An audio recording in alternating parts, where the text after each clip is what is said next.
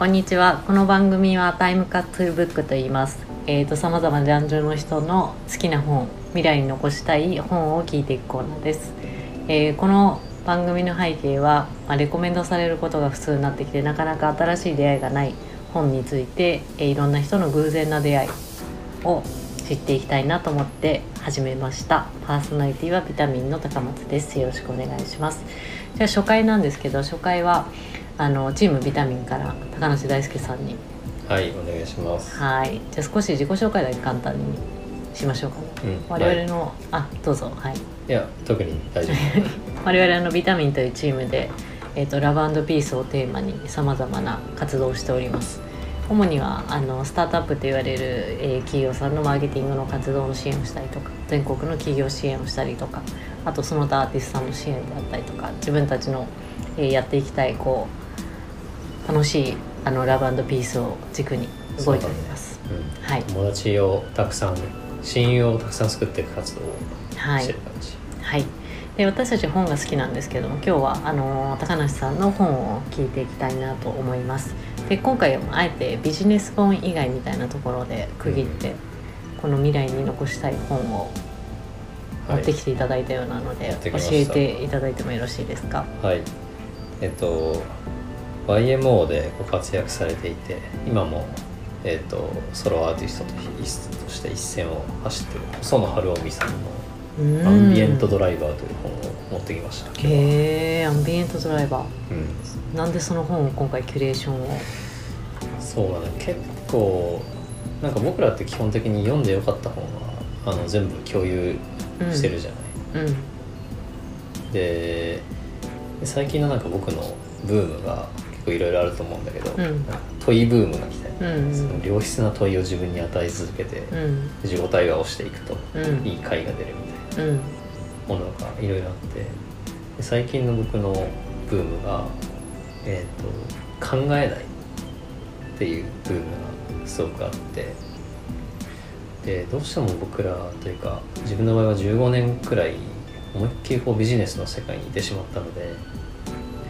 なんか気づくとその全部考えてしまう。具体的には全部ロジカル論理で答えを出そうとしてしまってるっていうのがあってただ今後自分がもっと成長するというか人に対していいインスピレーションを与えていきたいなと思うとそのロジカルに考えることプラス割と僕はそういう感覚が結構なんだろうアイデアが降りてくる感じというかふっとつながって考えても考えても出てこなかったものがなんかパッと気づいたら受け取ってる状態みたいなものがすごく心地よい瞬間があってっていう意味でなんか考えないブームっていうのが最近来ている。っていうのでなんか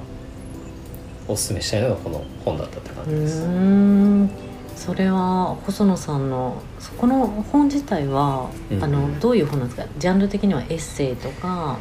そうどういうジャンルエッセイとかコラムうん。とかに近いと思う。えっと細野さんがえっとこれなんか出たのは2014年うん。2016年か。うん。の本ではあるんだけど書いてあるのはもう細野さんが YMO 時代から、えっと最近直近まで2010年くらいまで書かれてた長い連載を一冊の本にまとめてる本なので結構なんだろうなタイムカプセルというかワープしてる感じうん。が結構面白い本。うん。でその時にの流行ってた音楽とか彼がその読んだ本をでインプットしたことと彼が感じてどう作品にアウトプットしたかみたいなものとかも本当にそのまま書いてある感じ、うん。なんかこれを読んでどういうこうフィーリングになったりとかなんか読む前と読んだ後みたいなどんな変化があったんですああかこれそうなんだよな。なんかあのまだ全部言葉にできてないんだけど他の速読ができるじゃないですか、うん。基本的にめちゃめちゃ本読むの早いんだけどこの本はもう永遠に読み終わらないんじゃないかっていうぐらい読み終わらなくて、うんでなんかそれを教えてもらった本だった気もするんだよね。なんかそのなんか考えると感じるのちょうど合間にある本だなと思って。そう。だからこの本を読んでると彼が前序盤はそのインプットしたことみたいなその各コラムごとにどういう本を最近読んでとかこういう人と会ってとかこういう音楽が最近流行っていてみたいなインプットをして行く時はなんかまだ左脳にいる感じなんだけど読み進めていくとなんか自分もその左脳と右脳の間くらいにいてなんか考えると感じるをしてしまってなんか全然本が進まない。うん。ちなみに今の話だとすごい長い本なのかなと思われるかもしれないんですけど実は文庫本であの本の中ではそんな長くないタイプの。300ページないね、はい。ちっちゃい本で、ね。ですね。じゃ,、うんじゃあここでその中で結構なんブックイヤーって言うんでしたっけ？そのうん耳を折ってるやつ、結構ありますけどなんかご紹介いただいたりできます？グッときたポイントとか。僕は結構あるんだけど今はパッとしおりが挟まってたところを話すと僕にとっての彼岸の音とはっていう、まあ、彼岸はその向こう岸っていう意味でのっていう章があってなんだろうね、まあ、書いてあることはなんか昔組んでたユニット今の清志郎さんとか坂本冬美さんと組んでたユニット1991年にやってたらしくそれをなんか10年以上経ってもう一回再結成した時のエピソードみたいな話なんだけどえっ、となんか最初にもらった曲デモの時の曲と完成した時の曲が全然違っていたみたいな話で。で書いてあるのが手直しをしてるうちに大事な部分がいつの間にかなくなってしまっていることが少なくないみたいなことを書いてあって。でこれは何というんだろう。僕はなんかグッときたのはうんこの本全般通して僕がすごく感じてることでもあるんだけどえっ、となんというんだろうね。えっ、と細野晴臣のアウトプットは軽い。すごく。うん。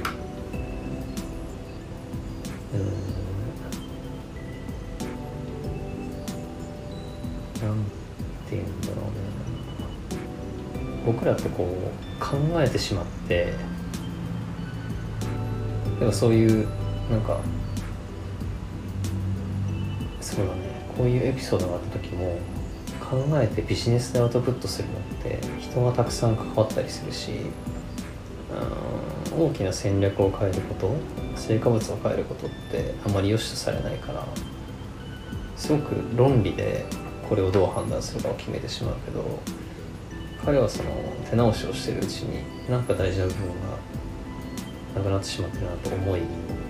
他の人からは全然このバージョン好きですよって言われてもなんか自分が納得いかないからすぐ変える。みたいなのがすごく軽い自分にも同じようなエピソードがあるけどそうだね。だから僕もなんか曲を作るようにというか自分でなんか絵を手直しするように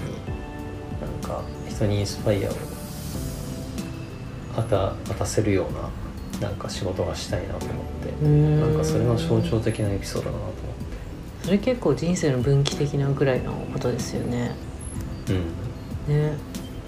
その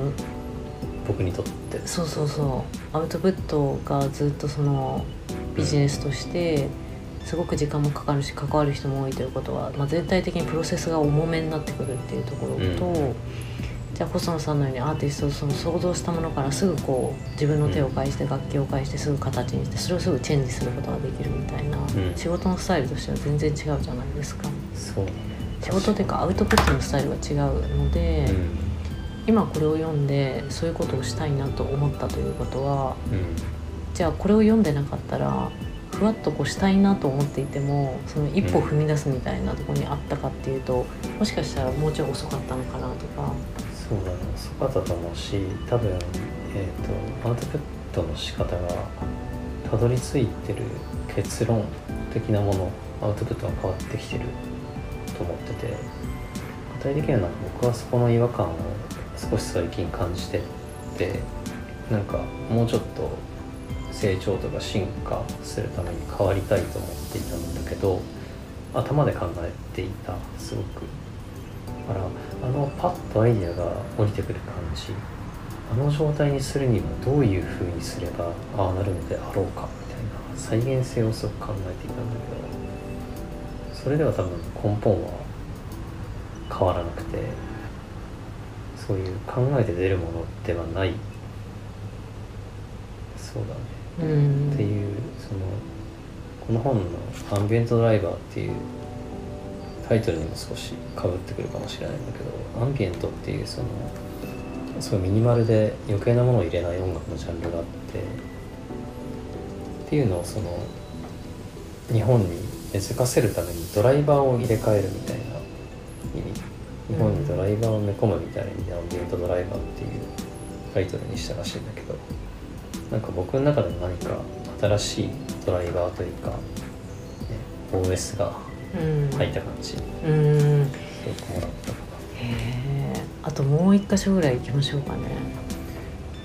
一箇所か。うん結構ね折られてるから。うん。ああこれとかもよかったな。あの超ひも理論の響きっていう、うん。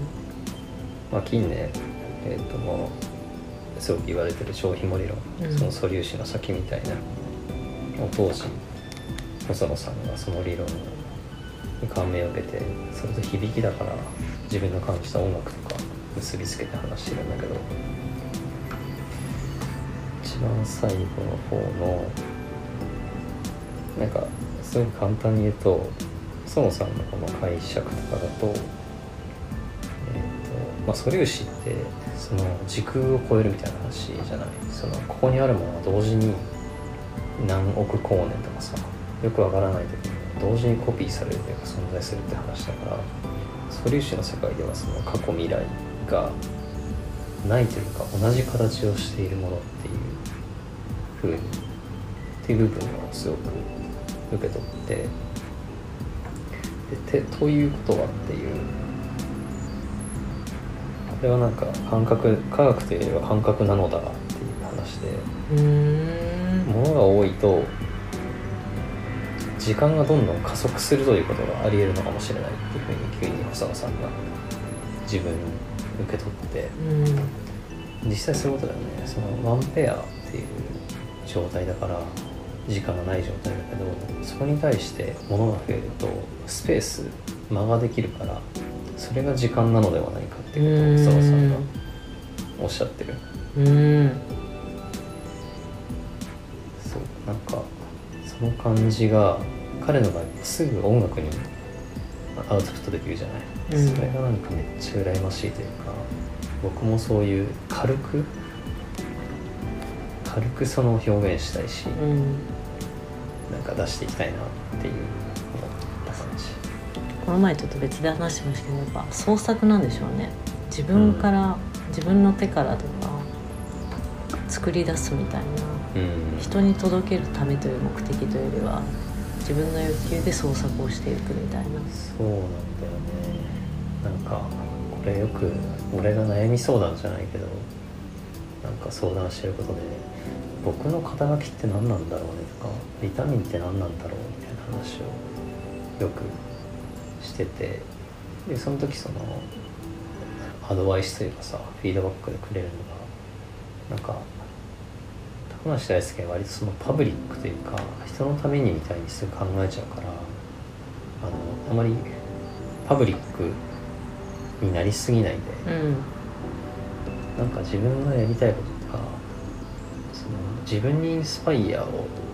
人に与えるっていうことも大事なんだけど自分が一番インスパイアを与えるようなことをやっていくのがいいんじゃないかって言ってくれたのが結構僕は救われてて。そう。ってなるとねなんかわかんない。例えば人によっては僕はエンジェル投資家に見てる人もいるし、うん。スタートアップ支援家って見てる人もいるしマーケターって見てる人もいるしはたまた家を持たないなんかライフスタイル活動家みたいに見てる人もいるだろうけどなんかそれも含めて創作家。うん。創作家とかが一番フィットしてるねって話をこの前して、うん。なんか今はそうなんか思うがままに自分の感じたことをなるべく軽めにアウトプットしていくっていうふうに一回やってみようかな素敵です。とありがとうございます。素敵です。2021年後半うん。なんかあのねもしかしたらいろんな人が同じような悩みを抱えてるかもしれないじゃないですか。実は人のために生きなければいけないんじゃないかね。もしかしたらもうこうよりも自分のとこにそれをこう引き戻してもいいのかもしれないですよね。みんなも。私たち。そうだよね。確かにね。何なんだろうね。こうインプットしたものを手放すうんっていうのは割とねその自覚がないから持ってることさえ気づいてなかったりする。ので、ね、とても重くなってたりうん。さっきのゾロさんの表現で言うとねなんか時間がめちゃくちゃ加速してる可能性があるからうん。手放してみてもいいのか普段なんかきっとビジネス書とかをすごい読んでやっぱその自分の仕事に直結するものをなと読んでる人とかが、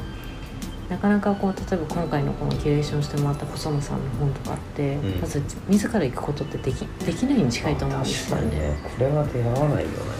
アマゾンも絶対レコメンドしてくれないじゃないですかビジネス書読んでる人に。うんうんうん。なのでなんかもしかしたらそのアーティストの人たちがうん。どういう脳内とか創作のプロセス活動をしているのかみたいなのを知るっていうだけでも実は世界ってすごく広いんだなと思ったりとか、今自分の考え方が全てじゃないとか、うん。なんかいろんなインスピレーションがあるのかもしれないですようん、ね。うん、確かに。そうだね。こう新品でも700円800円くらいの本だしちょっとその自分の脳の動きをなんか知る上でも細野晴臣との差分とかで細野晴臣さんのインプットで彼がアウトプットしたことと自分がその同じことをインプットしてどう感じて表現するかみたいなやつのなんかそこの脳の動きの感覚が分かるのでそれだけでもなんか読んでほしい本かもしれないです、うん、読みやすいですよね非常に文章も。読みやすい。あの本当3ページから5ページくらいのコラムの集合体なのですごく軽いなんかおすすめの人とかいます？この本。こういう人にもしかしたら向いたらしい示唆的なのかもなとか。うん。全然音楽興味ある人とかじゃないなとは思ってて。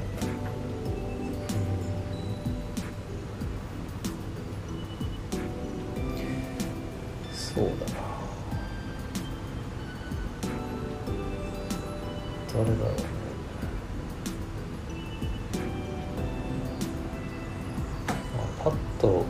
浮かぶのは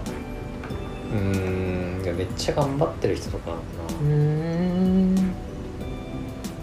どうなんだろそれはどうしてですか？ううん。今でこそそのなんか例えば自分の時間が10だとしたら3くらいはちょっとそのランダム性のあるものというか偶発性のあるものなのでそのあんまりその決めてやらないけど一生懸命生きてれば生きてるほどというかその遊びがなくなる全部10が10で自分の必要なことに埋まるのでだから気づくとその重くなってる可能性があるからそういう人になんか1くらいうん。多分これ2時間かかんないでうん。普通に読めば読めると思う、うん。俺はなんか謎に6時間くらいこんな薄い本に、対話をしてたんですね。うん、考えちゃってるというか変な状態になってるのが。だけどそうだね。ちょっと遊びを入れてほしいかなと思っちゃうね、ありがとうございます。なんか私の今日聞いてたハイライトは一番冒頭に言ってた考えると感じるの合間中間地点みたいな、なんかそれがもしかしたら考えるにすごいこう寄ってる人思考に寄ってらっしゃる方は感じるということがどういうことなのかとかをこれを通して見えるのかなと思ったりとか。感じるの方に寄ってる方はそれをじゃあこの思考とか考えるっていう方をマリアージュさせるとどういうことになるのかとかそういう見方とかも面白いかなと思いました。あ確かに。これちょっと重ねちゃうんだけどさ面白いのがその感じると考えるが分かってくると考える力がめちゃくちゃ強くなってくるんだよね。それが不思議で全く損なわれないうんむしろ強くなって帰ってくるっていうのが最近ちょっと感覚でまだこれ入り口だと思うんだけど。うん。そう楽しい。ちょっとその話をちょっとあの 別で教えてください。あとそしたらちょっとまたもう12冊高梨さんのキュレーションをやろうかなと思うのであの考えといてもらってもいいですか、これは本大好きだから本大好きだ無限にできちゃう。はい。そうね。大好きだからこそあのセレンディピティな本に出会いたいっていう欲求が結構強いんでね、うん。ゆくゆくゲストの方をいろいろお呼びしてこういう本を教えてもらいましょう。うん。確かに、皆さんもね本のあの時間が取れない方もいらっしゃるかと思うんですけどこれを聞いて、あそういう本とかそういう人生に影響を与えてるんだみたいなところをねね。内容の要約とかじゃなくてその人のインサイトの部分とかもね楽しんでもらえたら嬉しいなと、確かに。なんか頭で考えないでうん。感じて聞いてもらえたら嬉しい、嬉しいラですはい。なのでこれはなんか広げようとかっていうこともなく我々が本当に知りたいということを聞いていくというはいそうだね、番組を続けていきたいなと思います。はいじゃあ第1回は、えー高梨大輔さんのレコメンド「アンビエントドライバー細野晴臣さんの、えー本でございました、えー、ちくま文庫さんより出ております。よかったら皆さんチェックしてみてください。どうぞじゃあ高梨さん最後に一言ございますか？うん。あございませんございません。はい。じゃあまた皆さん高梨さんのレコメンデーション楽しみにしててください。ありがとうございます、はい、ありがとうございます。